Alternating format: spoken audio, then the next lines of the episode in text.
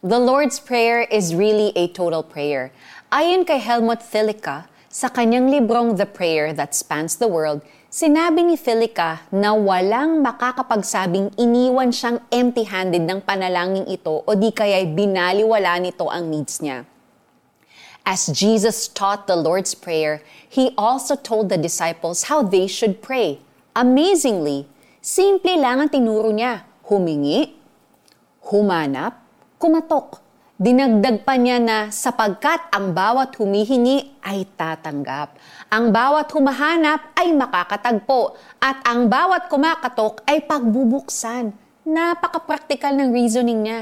Kung ang earthly fathers daw natin who are evil know how to give good gifts to their children, ang Diyos Ama pa ba? Ibig sabihin, God will not withhold whatever is good for us. However, kailangan nating tinan ang sinabi ni Jesus in the context of the Lord's Prayer. Hindi ito promise na lahat ng luhong gusto natin ay bibigay ng Diyos o lahat ng pinapangarap nating swerte ay matutupad. Hindi natin pwedeng gawing genie ang Diyos. God will grant our requests that advance the work of His kingdom.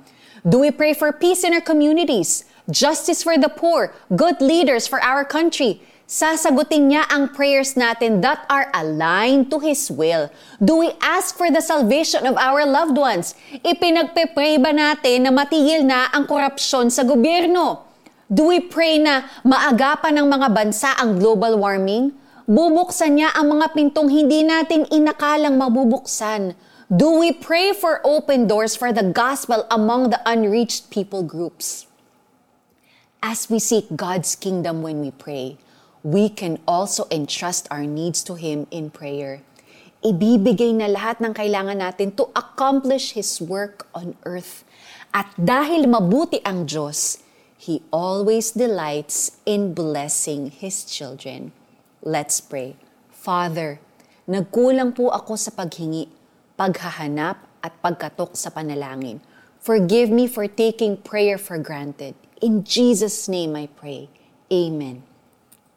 May application po tayo. Ano ang nais mong hingin sa Diyos for yourself and your family?